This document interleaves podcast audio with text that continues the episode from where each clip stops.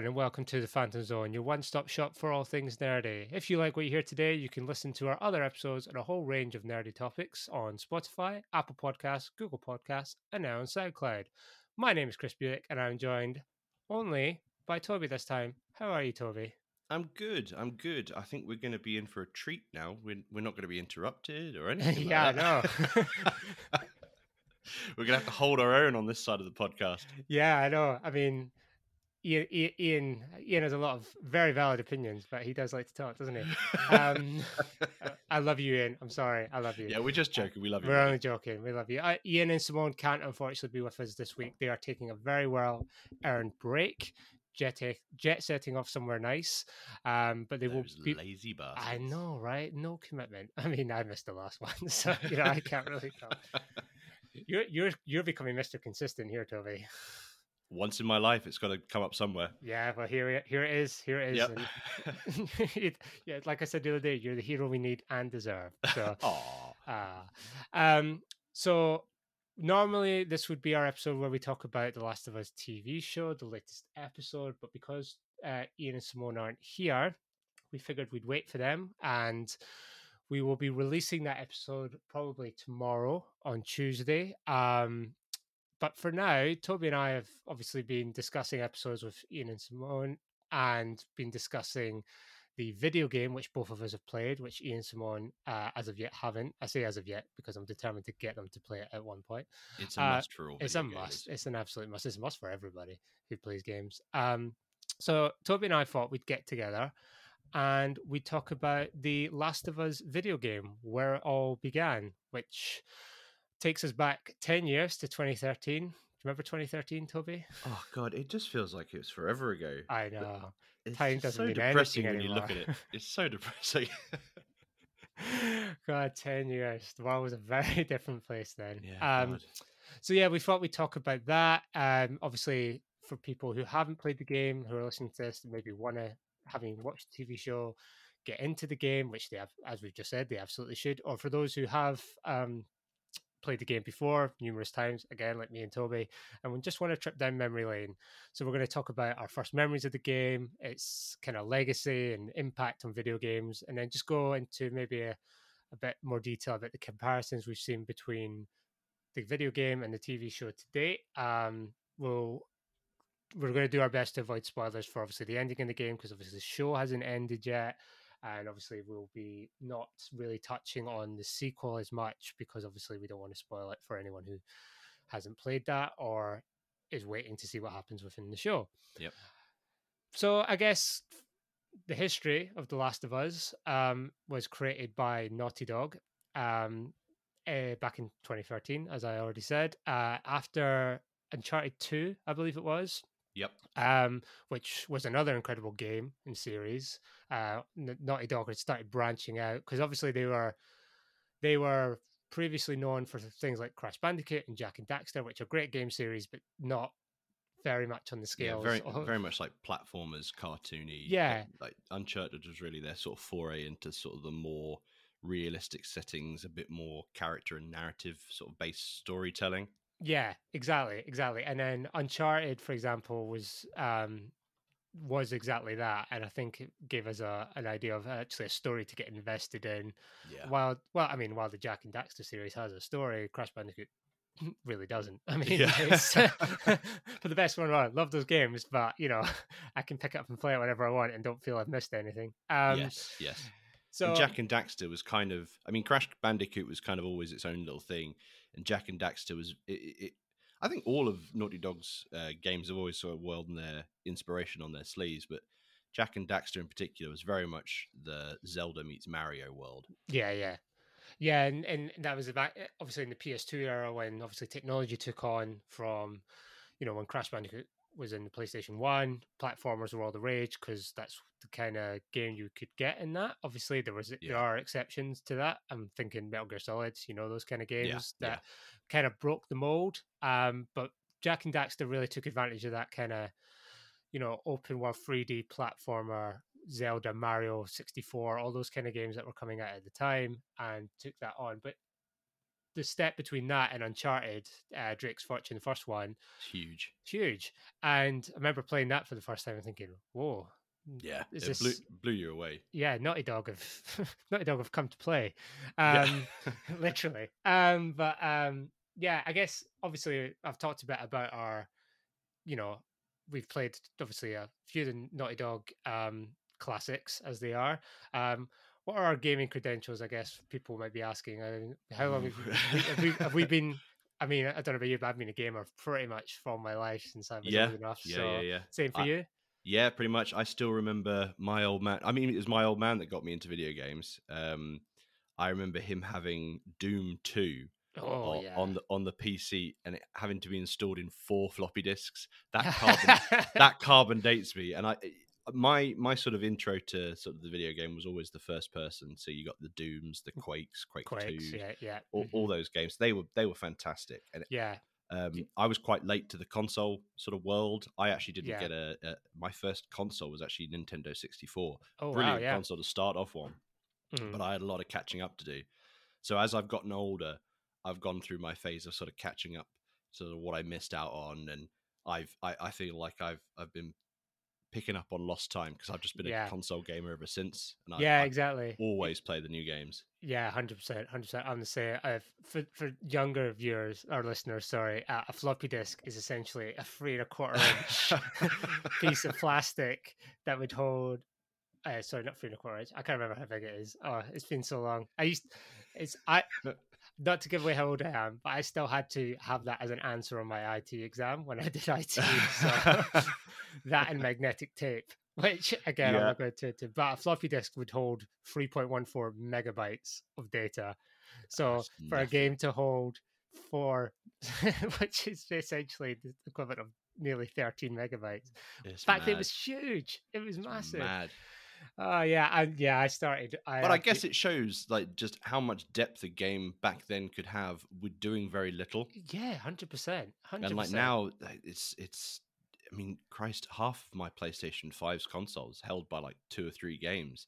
The amount of data they stored, and half of it's if we're going to rant about something, but half is just patching up the stuff that's not been finished. Yeah, I mean, Cyberpunk. Looking at you, Exactly. Um, Jesus. Um, but yeah, you see, I mean, I'm not. I don't. I don't play online a lot. I don't play like Call of Duty or anything like that. But Yeah. when I when I see the new release, there's always a headline going, "Call of Duty will be 120 gig on download." He's like, Yeah, yeah. 120 gigabytes. yeah. It's like, wow, it's crazy. It's crazy. I I so I started with the Sega Mega Drive Oh, back nice. in the day. Sonic. Me and my sister both had one, and uh, she she lived with her mum. But we both. So what we did was we bought different games, and we would see each other every weekend. So she'd bring say Sonic and Streets of Rage, and I'd have like Oh, Streets of Rage. Afterburner and all those kind of What Streets of Rage. Yeah, great games. And then moved on to like Sega Saturn, just worked my way until the very first PlayStation, and I've been a PlayStation kid ever since Yeah, yeah. uh, PlayStation One, Die Hard uh, with a Vengeance, Odd World. Those were the first two games I got on the PlayStation, and then Yeah. that was me gone. And then, yeah, so Well, I, I used to be the Xbox fanboy for a while because I got the 360 and I adored that.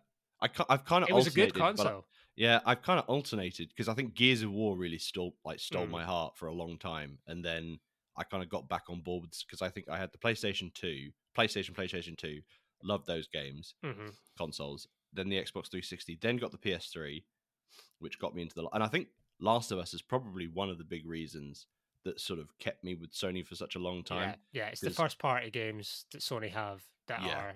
They're so well done narratively. Uh huh. Yeah.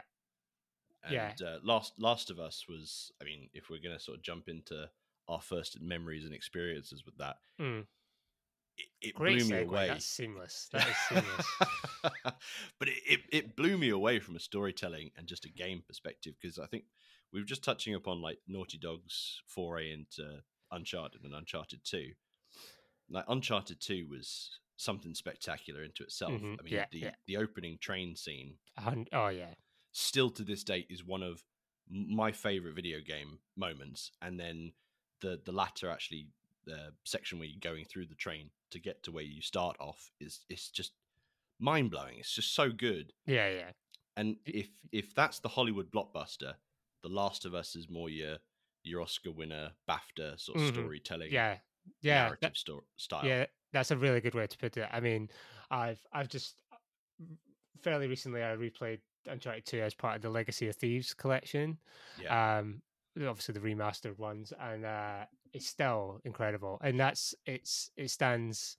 And there's a number of games we could probably pick out of our lives that have stood the test of time. That no matter when you play them, even 10, 15, 20 years later, will stand out. And Uncharted 2 is one of those. And it was obviously evidence evidence that Naughty Dog were coming to bring some serious muscle to the video game yeah. world. Um, so yeah, when so I guess when was the first time you played Last of Us? Um, and what were your initial thoughts? Well, I mean, I I got a day of release. Mm-hmm. Um, mm-hmm. To be honest, it was probably my friend Rob. Shout out Rob. Um, hey Rob, who who was the most hyped for it? I mean, he he's always been sort of my gateway. He should really join the pod at one point for a video game sort of chat. But he, um, yeah, he's he's always had his his finger to the pulse when it comes to sort of video game knowledge and things. And he was talking about this for a long time. Um, and I, as I said, was a huge fan of Uncharted Two because I actually played Uncharted Two before I played the first one. So it's okay. kind of weird going back. But um, uh, Uncharted Two blew me away. I thought that was one of the best games ever. Mm-hmm. And then, as we were talking about the Last of Us, the potential that that could be sort of something similar to Uncharted was really had me excited for it. So I, I purchased it day one, and it was a very very different game, but in the best way possible. Yeah, because uh, just from the opening, you just hooked. Because initially you start off playing as Sarah, and you're a bit like, okay, okay, bit of a slow start, and then it, the momentum and the tension just builds and builds and builds, much like the show did and then you're just in it and you're like, holy shit, I am invested. Yeah, exactly. L- l- let's see where this goes, and just the tension and the character um, development throughout the uh, the game is just fantastic, and the it, gameplay itself is brilliant as well. It is, it is as well. Is. Uh, so for me, it was um, so I never, I, didn't have a day one. It, it took me a, a, bit of time to come around to Last of Us. In fact, what happened oh, was really? I had I had my appendix out and Oof, I was at okay. ho- I was at home for uh, a, a, time, obviously recovering, yeah. and a lot of time on my hands, you know, to watch films, play video games, etc. And um, eventually, I was like, okay, right, I've heard so much about this, I'm going to pick it up, and yeah. that was it. I just didn't put the controller down until I had to go to bed, and then I'd come. I think I completed it in like two days because oh, wow. I, I was just like, it was just well, I had nothing else to do, but it's just um, it was just one of those like, and this is again a testament to great video games. Like you don't want to stop playing them. Yeah. Um, there's there's been a few like that for my life. I look at any of the I guess the Metal Gear Solid series or anything like that, where you know it's just so rich and yeah. so much to explore and so much to do and so much um um so much investment, like you said, in it that I it basically it just it gripped me and then yeah. my, my, wife would come home from work and go what'd you do today? I was like played last of us. Like, like what else did you do today? I was like and then just silence. Like yeah. Um but weirdly because obviously i was all on my own at home and then obviously this is a game about an apocalypse. So it was just a bit yeah. it was a bit um you know cathartic to be like okay i can uh, i guess I, quite healing like you're gonna yeah. have relatively good moments where you're you're sort of thinking it fondly about healing and sort of getting better from that that experience with the appendix. yeah yeah exactly and i just remember i remember thinking before starting it thinking a lot of people have been banging on about this game and usually I, am the same. Usually I have my finger on the pulse for video games, but for some reason this is just I don't know why slipped, under, slipped under the radar. But my god, I was like, where's what what have I been doing? Yeah. you know, this has been this is incredible. Um, but yeah, I guess to dive deeper into the story of The Last of Us, I think obviously we talked about Uncharted and its story was a sort of expansion for Naughty Dog. I think yeah. this takes that to another level. Oh yeah, I think, big time. I think the story of Uncharted is obviously really great for all four and Lost Legacy as well. Um, but I think Last of Us is unique in how it deals with two characters and yeah. dives so deeply into a world that you can't help but love it. Yeah, or get yeah. and get engrossed by it. Yeah, well, yeah. Like, like Uncharted, um, they've always been your classic Indiana Jones adventure esque. Like we've got to get the MacGuffin to get to the point from point A to point B, and then there's character drama that goes along suit.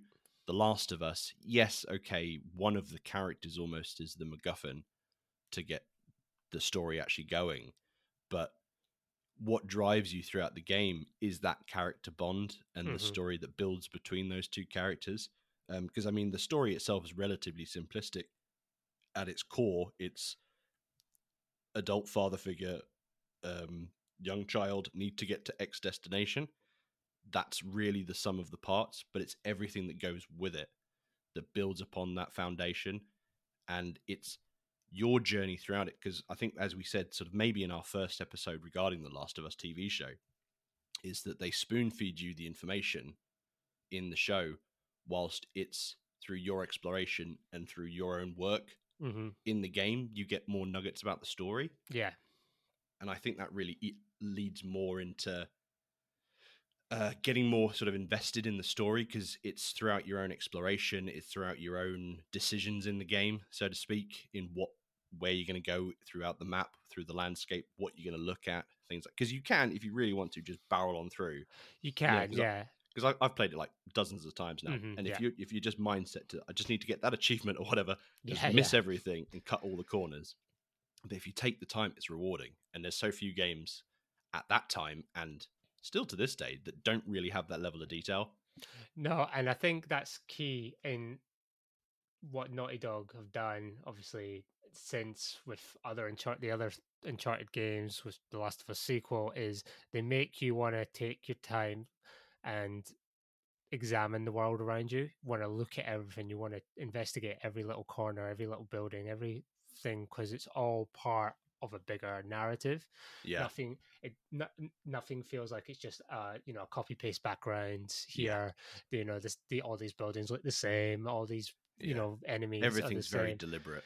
yeah everything is everything is done with the idea of driving the narrative and i think part of the main difference as well with the uncharted narratives against last of us is while there is a sense of threat and you know adventure and excitement and action with uncharted i feel like there's a real sense of stakes in Yeah. last of us where there isn't so much of in in, on in uncharted um No, you know no. you know you feel like at any moment something could happen whereas obviously because drake from uncharted's a you know very much more of a happy-go-lucky kind of indiana jones-esque like you said character Yeah. Ellen, uh, Ellie and Joel, um, you know, they don't have that kind of camaraderie that is in the Uncharted games. I- Immediately, it's a very much a, you know, you're, it's a, you're you're you're moving this very precarious package around Yeah. through the world, and anything could go wrong. And you know for a fact that there's not only people looking for her, or people looking for her, people looking to kill you that aren't infected, infected obviously after you in any corner. Uh, it's just the real sense of danger and obviously, and you can say, yeah, you can play the game if you want to barrel through it and just guns blazing, and that can work. But on occasion, the game will punish you for that because it's Yeah. not. It's not. It's not that it's not designed to play that way, but you know, it's me- it's built in a way to show you, no, this is a, there are real dangers here. Yeah. Yeah, I mean, it's, a, it's a survival game at its core, isn't it? hundred Really?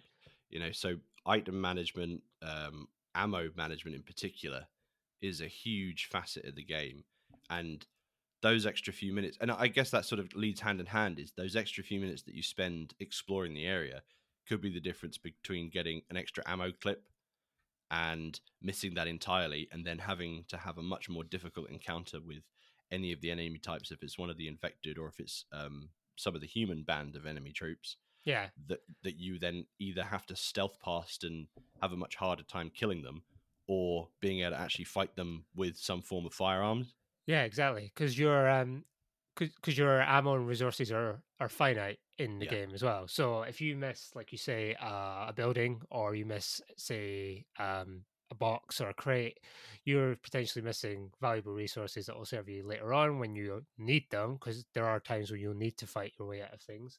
Uh, crafting benches, all that kind of stuff to upgrade your gear. You know, it kind of the game does really well to make you slow down and think about how you're going to actually survive this Yeah.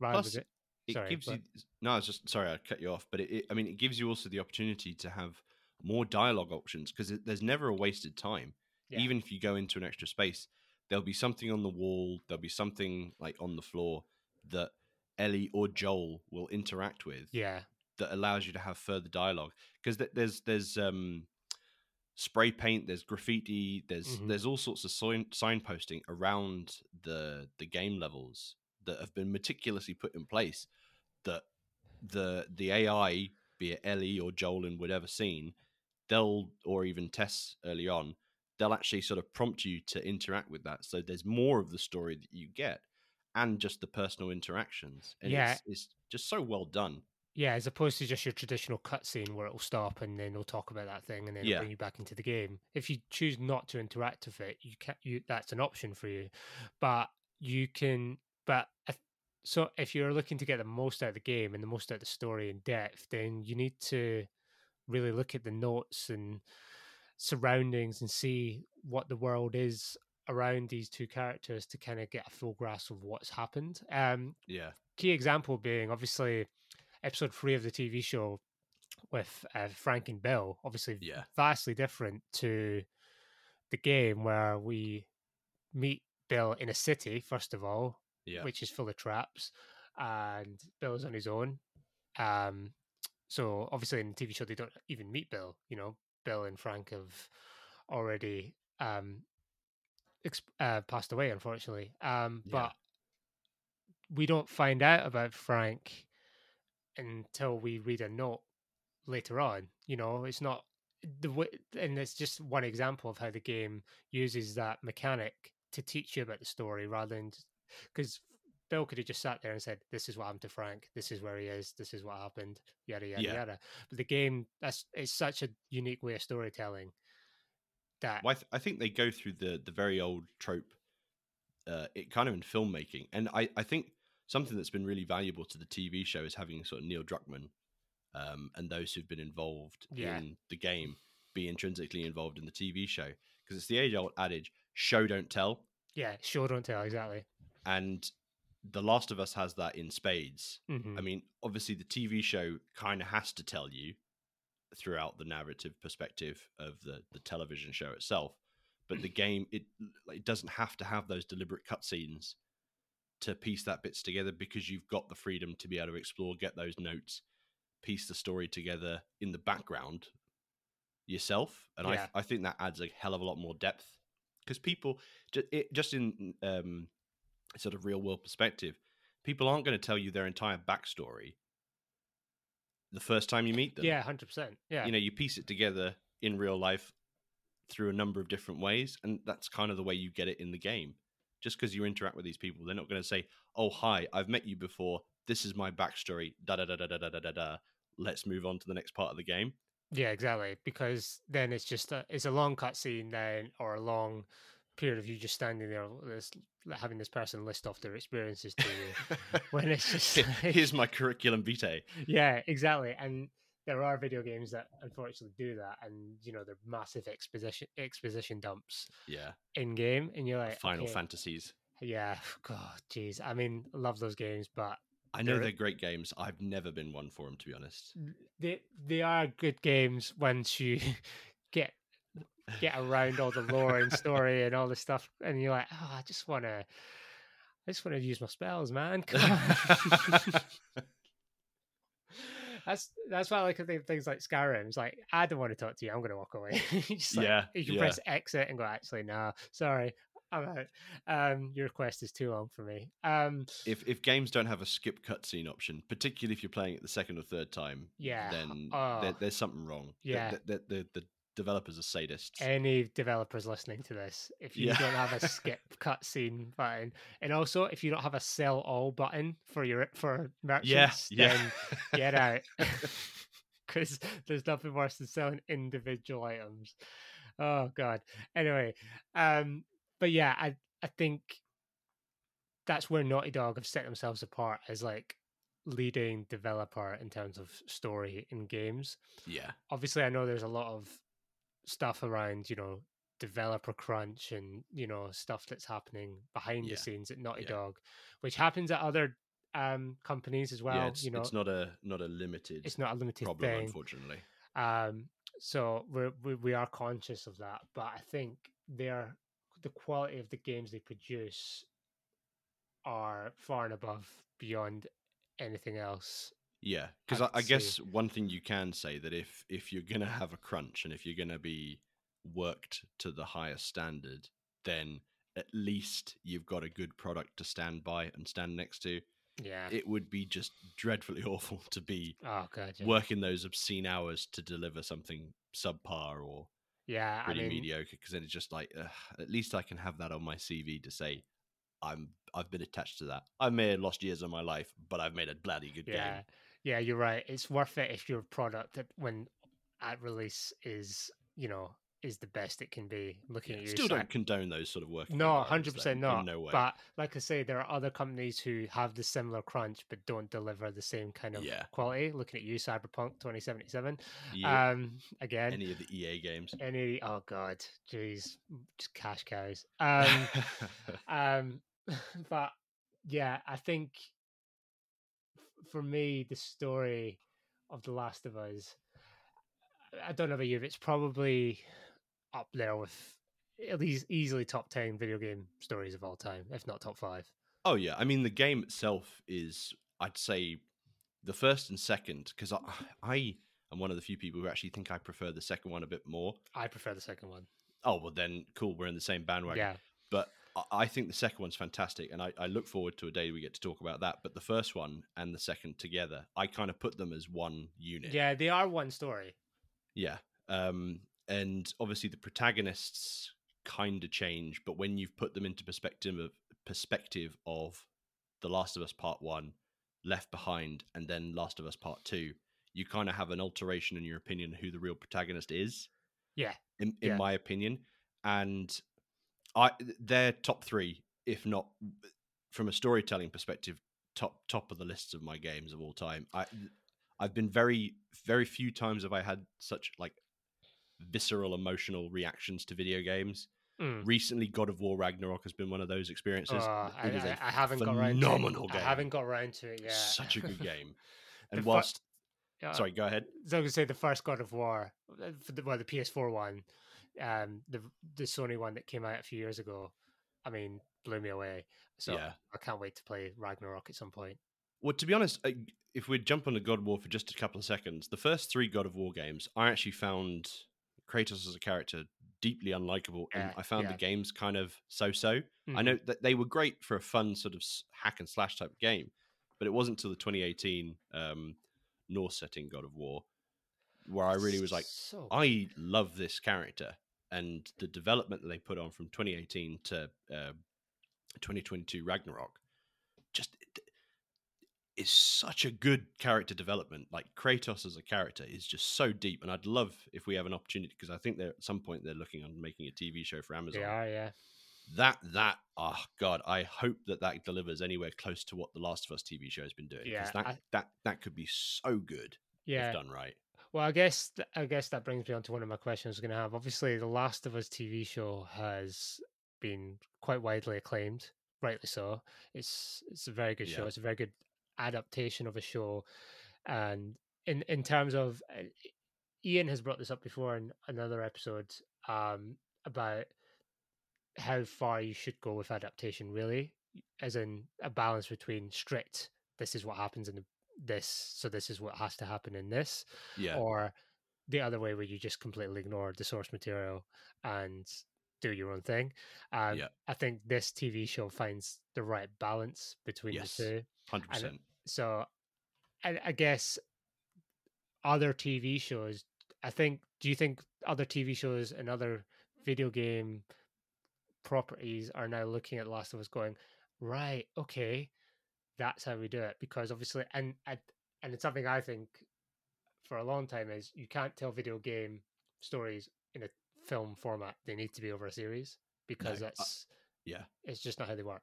I I hundred percent agree. Um, I it, to sort of chuck my hat into the the ring when it comes to the adaptation debate. I think that if you're going to adapt something, then you should adapt it to the source material. I think if you're gonna if you're going to make a story and then just use the characters and the names, then you should just say that rather than say we're going to make an adaptation because you're not adapting anything. You're just yeah, taking the properties and the characters and just doing whatever you want Yeah. and having no respect to the source material. And I think it's it's been noted that more often than not those have ended up being failures because I mean whilst the Witcher show was popular in the first season that's because of all the promises that were made of being keeping it to the source material and then even now the star himself is leaving the show well, yeah, this because he's not been happy with the course direction. Um, and I think every Resident Evil adaptation, which is uh, frankly a huge inspiration to The Last of Us, Yeah, yeah. mhm. those those games massively inspirational to this as a in, in terms of how the game plays. Um, every single adaptation of the uh, Resident Evil have been absolutely atrocious because they've devoided any facet of the the original games Yeah. story or premise. I mean, Christ, the the Wes Anderson one, not Wes Anderson, Wes they're very, different, very different movies. I love that. Um, just every, I, I would every, actually quite like to see an adaptation. every shot is just a static shot, and, and you've got And Frances McDormand and Bill Murray fighting Yeah. pastel color. Frank, frankly, I think there'd be better movies. But the I'd Paul wa- uh, W. Oh, I'd watch that. Wes Anderson, if you're listening, how much money do you want? I'll get it together. we'll do a crowdfunder. yeah. But um, Paul W. Anderson's Resident Evil movies were abysmal. I don't care. People say they've liked them. I think they're abysmal, and I don't understand how they made. I think seven or eight of them. yeah. Awful, for, awful movies. Yeah, I, Um, ki- I kind of had a bit of love for the first two because I was like, uh, the Resident Evil, you know, and they're just silly. But then they got to like Retribution and Afterlife and all that stuff. It's just like, what are you doing? Just oh, I don't want to see 28 Milla Jovovich fighting nonsense monsters. It's just Yeah. uh, awful. I know, and it's like you just make the monsters, which are really scary. Back in the Resident Evil day, I remember playing Resident Evil the first time. Uh, God, in the nineties, it would have been Yeah, Resident Evil ninety six. I think it would have been the first one. yeah. and obviously anyone looking back now goes the graphics are terrible but jesus christ it was scary Yeah, And and, and, those tank controls probably made it worse. oh yeah that's yeah yeah you have to turn in at 90 degree angles that was the playstation 1 kids tomb raider was the prime example of that one We had to yeah, oh tomb raider you had to angle your jump specifically or you died every it single was time it was a classic. It was a classic. Dino Crisis as well, one of the Yeah, best games yeah. ever. Silent Hill, all those games, you know, they were proper scary games. And I think going back to what you said, they are the basis for where The Last of Us comes from. Yeah, Um, well, every enemy is a is a is a genuine threat, even the the lower tiered ones, and they really take that from Resident Evil. mm. yeah, agreed, agreed. And I think, yeah, you can see a lot of influences in the game, but I guess what we can talk about now is what has been influenced by Last of Us since. I think The Last of Us coming on the scene 10 years ago has basically completely changed the landscape in terms of Yeah. how video games are presented to the gamer now and what gamers actually want and can get from a video game. Um, prime example being Sony's own first party games. We've just mentioned God of War. Um, it's about how the narrative is told for the game as well Yeah. as the action in the game because the gameplay in God of War is amazing as well. Oh, yeah, yeah. fighting in God of War is just one of the most incredible things you can feel. Yeah, Um, but storytelling, like you say, is is definitely become key because if you put into perspective all the games that have come since that have been first party games, you've got the God of War, the two God of War games that have come out. You've then also got the Insomniac Spider Man games that have yeah. come out, Oh, You've geez, got- yeah. which is fantastic in its, It's, own it right. is. I cannot wait for Spider-Man And- 2. Again, other than um, Into the Spider Verse, probably the best Spider Man story and adaptation ever made. Uh, yeah, yeah, yeah. Um, agreed. and then you've got Ratchet and Clank, which I know is a kiddies game, but the the the way, the way they structure the story and things like that are just I- And it's a really fun game to play. It's a Yeah, really fun game. so much deeper. And it's it's the way they've told the stories, and it's it's the way that I think things like Last of Us really set the bar higher Mhm. In terms of the narrative structure. Because I mean, God of War, frankly, is particularly 2018 is the Last of Us in Norse mythology. yeah, I, you know, yeah. you've got father figure, child figure, and then the story unfolds. Mm. And i I think God of War was very much. ins- It was it, I- everything in that sort of culture because even the Mandalorian, it was very much the the era of father figure and then young child Yeah. Uh, protagonist going through adventures of the week sort of thing. Um, all very much inspired by Lone Wolf and the Cub um, manga from like the 1970s, I think, that sort of spawned that idea. And Mm. then, yeah, I think Last of Us has really just sort of inspired that genre and the and the game sort of storytelling to to up their game because you've got Red Dead Redemption. It's obviously not just a Sony exclusive, but in terms of the narrative um, uh, construction, it's it's everything is so much deeper. And I, I feel that Last of Us in particular really sort of raised that bar, so everyone had to sort of aspire to it. Yeah, hundred percent agree. Um, I think where the last and uh, shout out as well to games like um, Ghost of Tsushima and Horizon uh, Zero Dawn and Forbidden West as well. Those are Yeah. also great games that have come off the Sony, I guess, brand from The Last of Us. The Last of Us was, I guess, the kind of start to all that, and and I, I don't want to get into a whole PlayStation Xbox war, um, Yeah. because you like what you like, and if you like one, that's absolutely fine. But for me, that's what sets Sony apart from the Xbox is its first party offerings and its exclusives.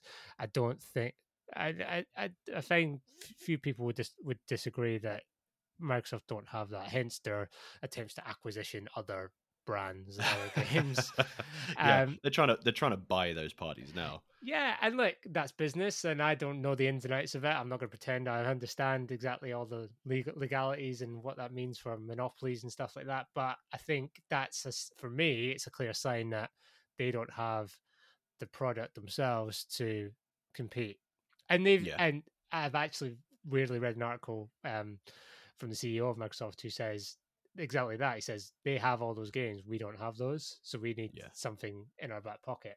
And it Yeah. started well, it kind of it started with Uncharted, but The Last of Us is really where they said, right, this is where Sony makes its mark. Yeah. and, And I think the other thing that's really nice is that in a world now where the battle royales and the multiplayer games have sort of dominated the the landscape and the environment for such a long time now. I mean, I'm just as culpable. I've I play Fortnite. You know, I am a 12 year old boy at heart playing Fortnite. I will emote on someone if I die, and will get equally frustrated if I get emoted on. Um, and I, I've played Call of Duty uh, Battle Royale, Warzone, all those things. I, I, I, I play them all. Um, I'm not very good at all of them, but I, I'm certainly uh, hooked in, just like everybody else is. But the it's the the shining light glimmers of hope, like The Last of Us, God of War, Ghost of Tsushima, quite rightly added into that list. I'd totally forgotten about that. Brilliant game Mhm. um, by Insomniac. And uh, Horizon Zero Dawn, I thought was a great concept. For me, it wasn't really my cup of tea because it's more that Monster Hunter type vibe of game, which doesn't always add for me. But Have you played Forbidden um, West? I haven't yet. No, I've only played uh, Zero Dawn. It's it's it takes everything that's good about uh Zero Dawn, makes it a hundred times better, and gets rid of all the other stuff that's annoying. Um, it's genuinely, I'd I'd say it's a hundred percent better than the first game. I really enjoyed the first game, but the second one's better. It does it is one of those that's guilty of side quests that kind of are go from here to here and then come back. Yeah. But the the story and the mechanics are vastly improved, and how it plays is just great I mean, as well. Zero Dawn was a fantastic game. I so I, I uh, maybe I give it a disservice. It was a brilliant game. Um, Mm. The character, um, what was her name? Uh, Aloy, Aloy. Yeah, she was brilliant. I thought um, the the world itself they built fantastic. The the dinosaur creatures of the robotics were just phenomenal and breathtaking to look at. The world was rich, and it was one of those games that came out during sort of quite, as I like to call it, the muddied period of graphics, where everything kind of looked sort of brownish and grayish. Yeah, and this really just hit the color palette with everything. Um and i thought it really popped in that side of thing. It's just for me i kind of like the the power trip where you get progressively more and more powerful through the game and then you can just take things down. And this is a bit more methodical than that. So yeah. it I was get a very deliberate game I get that, and I think um, I think the second game works on that a bit better. The way you take down monsters is a bit more strategical rather than just, you know, you can hunt it down and take it down. You need to there are parts where you're like, I can't, I can't do this yet. I need to come back, and it, it Yeah. kind of. It, it, it works its world uh, a lot better and a lot harder than it did in the first game. Um, so I'd give it a go. I'd give that a go. Um, sold, sold. I, I do, ha- I do have a gap now that I need to play. I'm playing uh, Dead Space again. oh, is this the um, remake? Yeah, and it's very good. Ah, And I'm yeah. I'm, de- I'm dealing with the quandary of the Hogwarts Legacy, where I sit on the fence with it. Um, so, and I'm just gonna be honest because I feel like I be honest. I have Hogwarts Legacy. I've played it and completed it. Um, Well, now So- that you've said that, I feel this is a safe space to say that I also have it. I've been playing it. yeah. So, um, look, I, I'm not gonna, I'm not gonna lie and say, oh yeah, I'm not, I don't have it when I do because I do. Um, I was going to lie by omission. I omission. just- yeah. I like, and I know that obviously there's that's a that's a controversial thing to say, and Yeah. you know, given the given given obviously the controversy around J.K. Rowling and her views, um, I've been a Harry Potter fan since I was eight when the first book came out. Um, that's how old I am. Um, but um, and I but I don't. And this might just sound like a cop out. I don't associate J.K. Rowling when I think of Harry Potter. She's the last thing on my mind. Her views and her ideas around that are, frankly, horrific. If that's her views, Yeah. um, and I don't stand by that. Hundred percent. You know, all for trans transgender rights. Hundred percent. For me, it's about the game and living my nostalgia. And I know that's obviously not going to be good enough for some people, but Yeah. that's I, I can all I can say is that that's it for me. As a game, as as uh, this is a small review. As a game, it's great for as a Harry Potter simulator for being a wizard, for Yeah. being for all that stuff you dreamed a Harry Potter game would be. It is that as a RPG, it's kind of average. Yeah, I Um, think my, I, I'm kind of on the average fence because for me, I was never the Potter fan. Um, my lore, sort of character building, sort of childhood was all Star Wars, Yeah. Batman, and Lord of the Rings. To be honest, Yeah, if uh, into the fantasy world, but Star Wars sort of fit all the bill for me.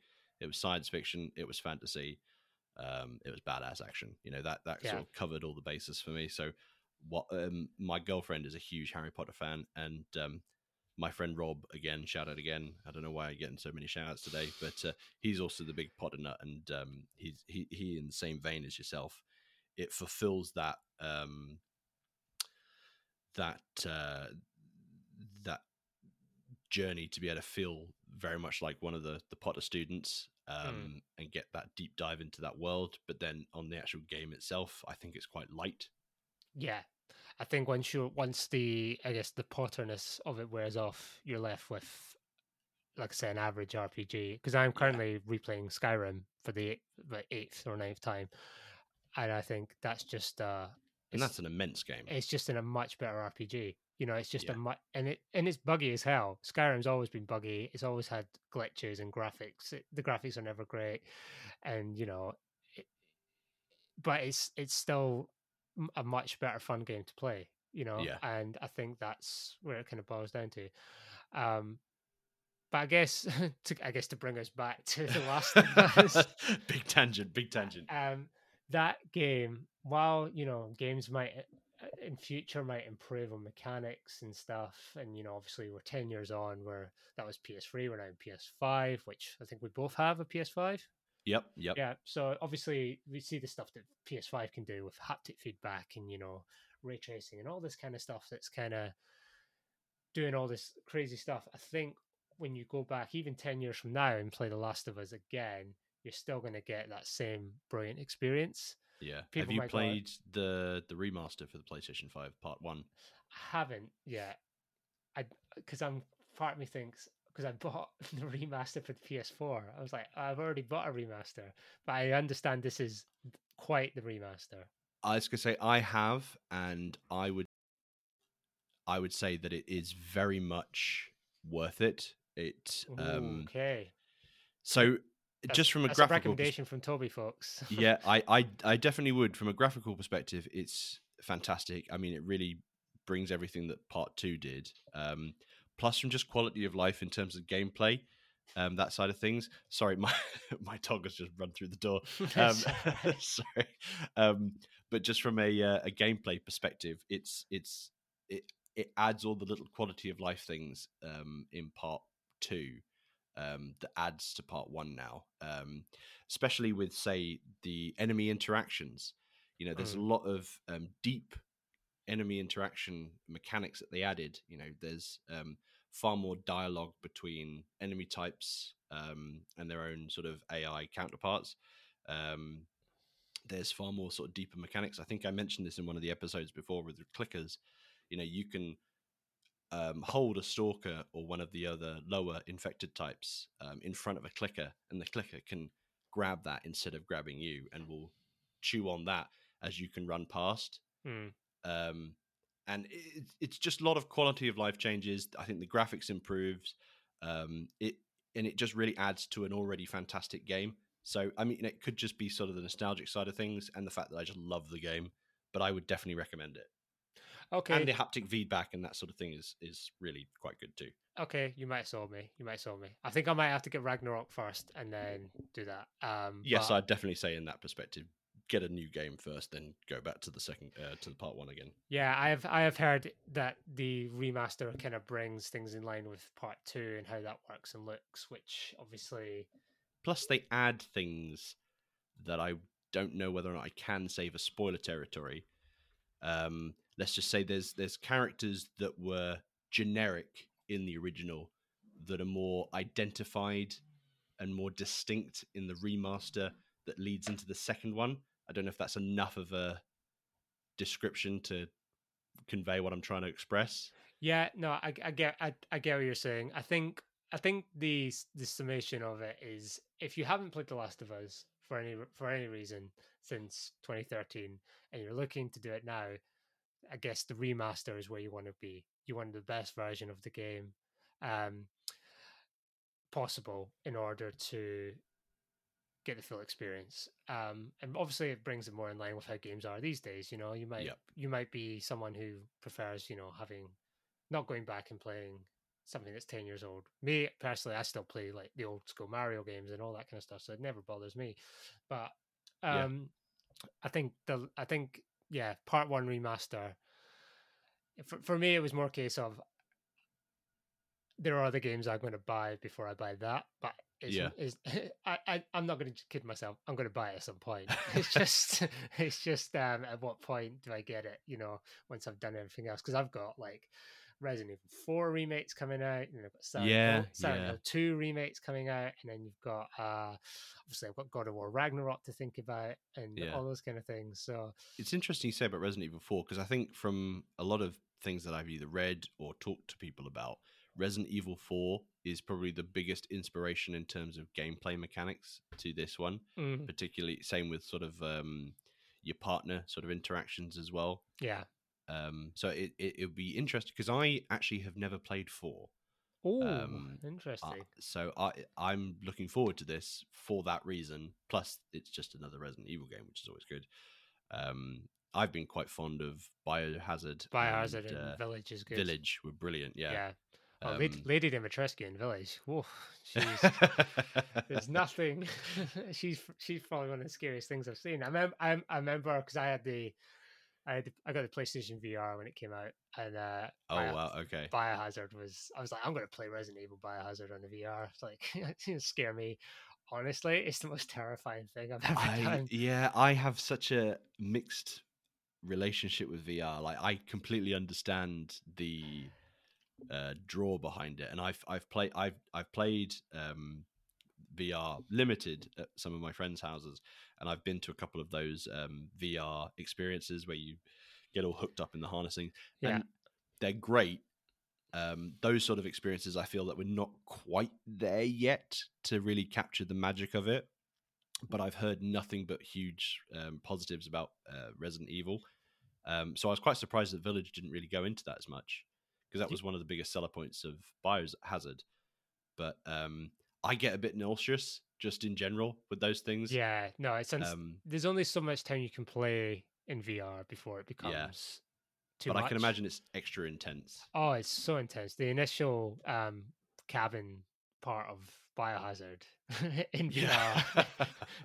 Honestly, Yeah, it, it, imagine. it took me about four hours just to do Really? that. bit. Oh, it- for, for those who haven't played it, it probably it's probably about a half hour sequence.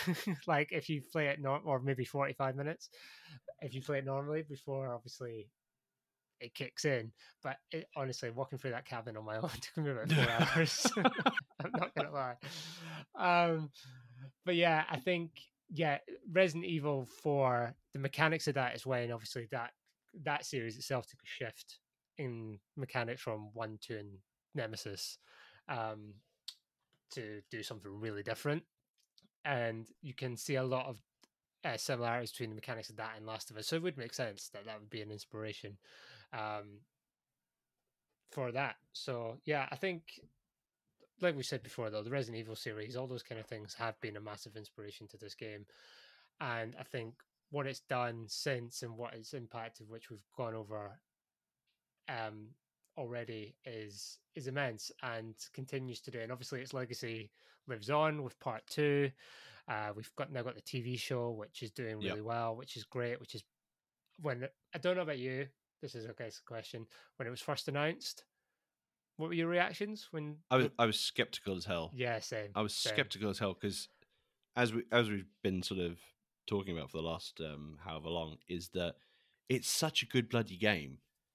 How do you raise the bar from that? Mm. Because th- when you've got something that's near perfect, how do you? I- I mean, I guess the idea is that TV shows they want to try and improve upon it for certain audiences. You can't improve it, so the only thing you can try and do at your best effort is to match it. And I feel so far what I've seen of the TV show is that they have been matching that energy. Mhm. Um, I think it's always going to have the difficulty um, in terms of adaptation is that characters aren't going to always look the way. It, I guess it's the same as if you adapt um, the written word into a visual language. Yeah. You're not always what your depiction of a character is not always going to be what other people's depiction of a character or what real people look like. Yeah. Um, and I think Joel and Ellie are burned in my mind of how they should look. I think Pedro Pascal obviously looks very similar, yeah. but he's lost the Texan drawl, Yeah. like the Southern gentleman type of accent, which was always kind of a a turn on for me. Uh, was was always a draw for me. And Ellie, um, I think I got so um, Ashley Johnson's depiction of um, Ellie was such a was so ingrained that Bella Ramsey's doing a bloody good job, but it's it's difficult to get past that, particularly as the second game moves forward and Ellie becomes what Ellie becomes. Um, I feel that Ashley Johnson and Troy Baker's performances really lead how I perceive them in the show. yeah. Um, Hundred percent. Hundred percent. I think. Um. Yeah. I, I was the same when they announced because obviously how how many times have we been burned with video game adaptations over the years? Yeah. I mean, pick one good one uh, out of the last ho- however however long you want to go back. Really. Um. There are some that have been kind of okay, but generally they haven't delivered. I've So heard people like the Sonic ones, but I haven't seen either of them.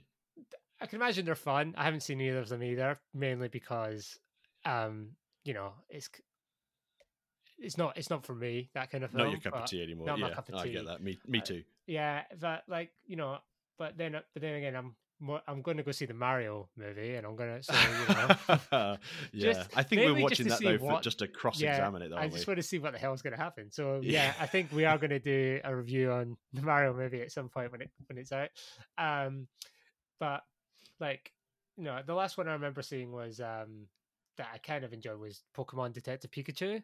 Yeah, that was uh, good. It was good, um, but it's nothing like obviously the games. So it's No, um, not at all. you know, so it's kind of like again that question of adaptation and it's got all the characters and stuff in it and i like what they did with the world and how the pokemon live within the world with the humans etc but um apart from that, I can't really. I mean, Assassin's Creed was not great. You know, No, that was abysmal. uh, the Resident Evil films we've already mentioned. Yeah. I kind of have a soft spot for the first Silent Hill film, even though it's not great. The I sec- like the first Silent Hill film as well. I Yeah, think that's actually a pretty good game. dreadful. Uh, pretty good film. Sorry. Yeah, that's awful. Yeah, that's awful. Kit- that that was a straight to DVD release. I forgot Kit Harington was even in that, and so is um, what's her name from Carrie Ann Moss from Matrix. She's in that. I was like, I forgot you were even in this. God. Um, big names. Um, but yeah, I think I was skeptical when The Last of Us came out for that reason. It's like, please don't ruin something I love dearly and hold close to my heart. And I'm really glad to say that as yet they haven't. I, I know what you mean about the the Texan draw.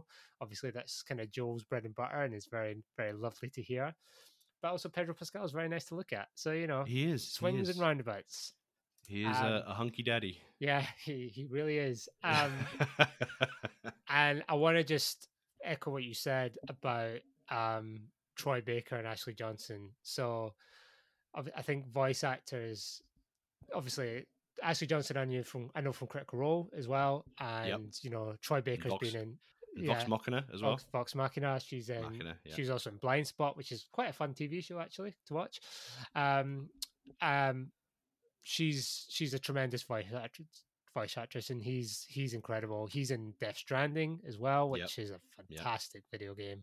He's um, pretty much a, a, a shoe in to replace Mark Hamill if uh, Mark Hamill ever decides, and I think he has done now with Kevin Conroy yeah, to passing replace Joker. to replace the Joker because he played him in Arkham Origins, which I thought was a bloody good game. Yeah, oh Um, god, yeah, Arkham Origins and I is thought good. Troy Baker did a bloody good job with that as well. Mhm. Um, he's so yeah, good. He's, so he- good. They're both fantastic, and I think that's something with this game as well, as if it's more about raising the bar.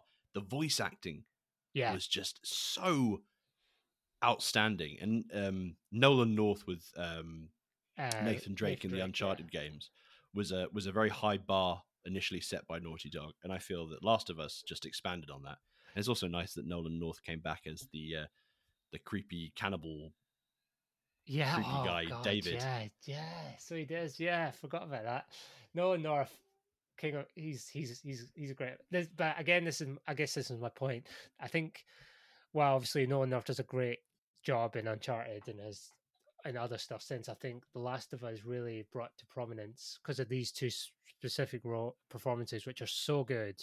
Yeah, how good voice actors can be, how important voice acting is to your game, having the right voice actor in the right role.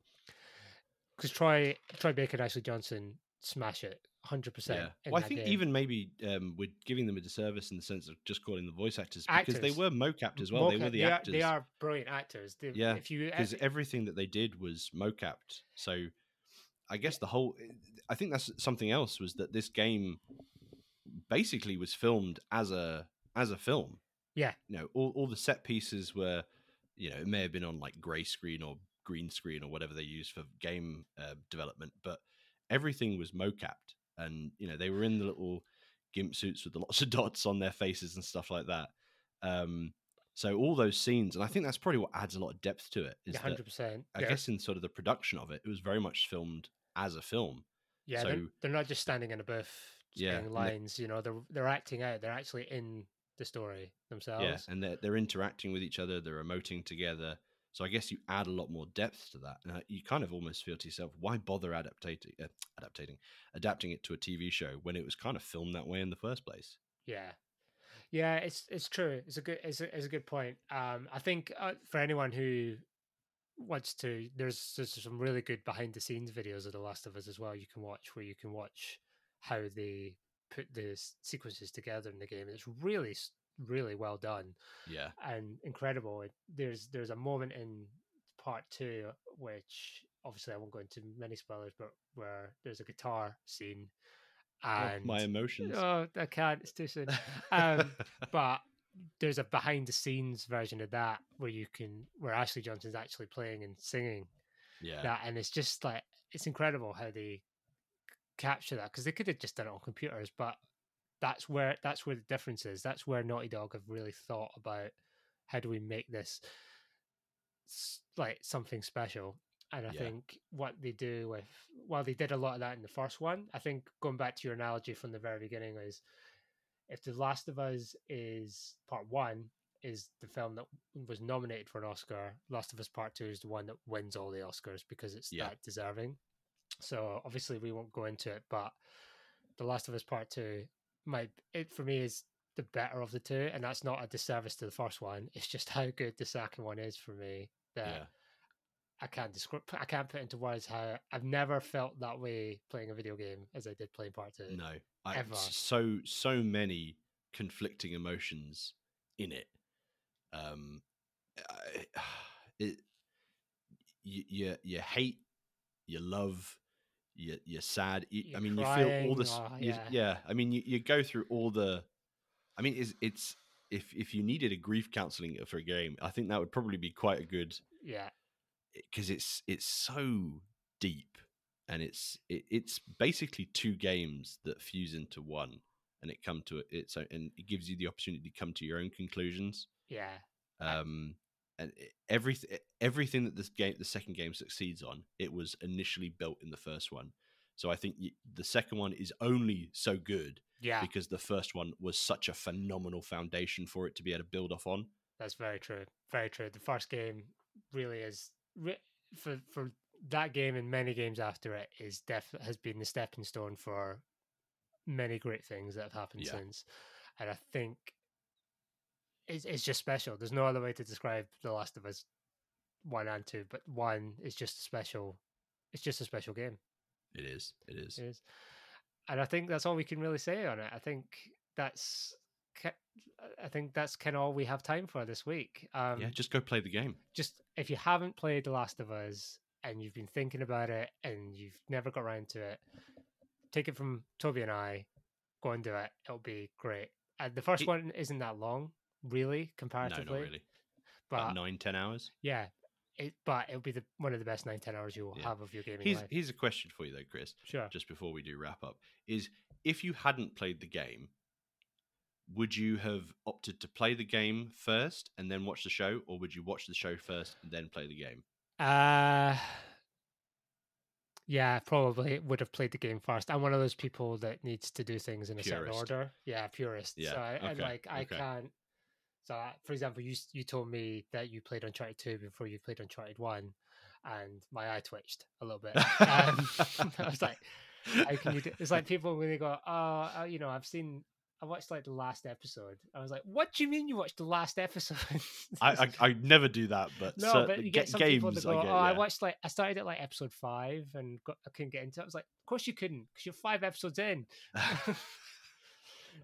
oh, but no, Uncharted two and Uncharted one. When obviously you know Uncharted, th- there's not a lot of the transition from one to two, so it's kind of Yeah.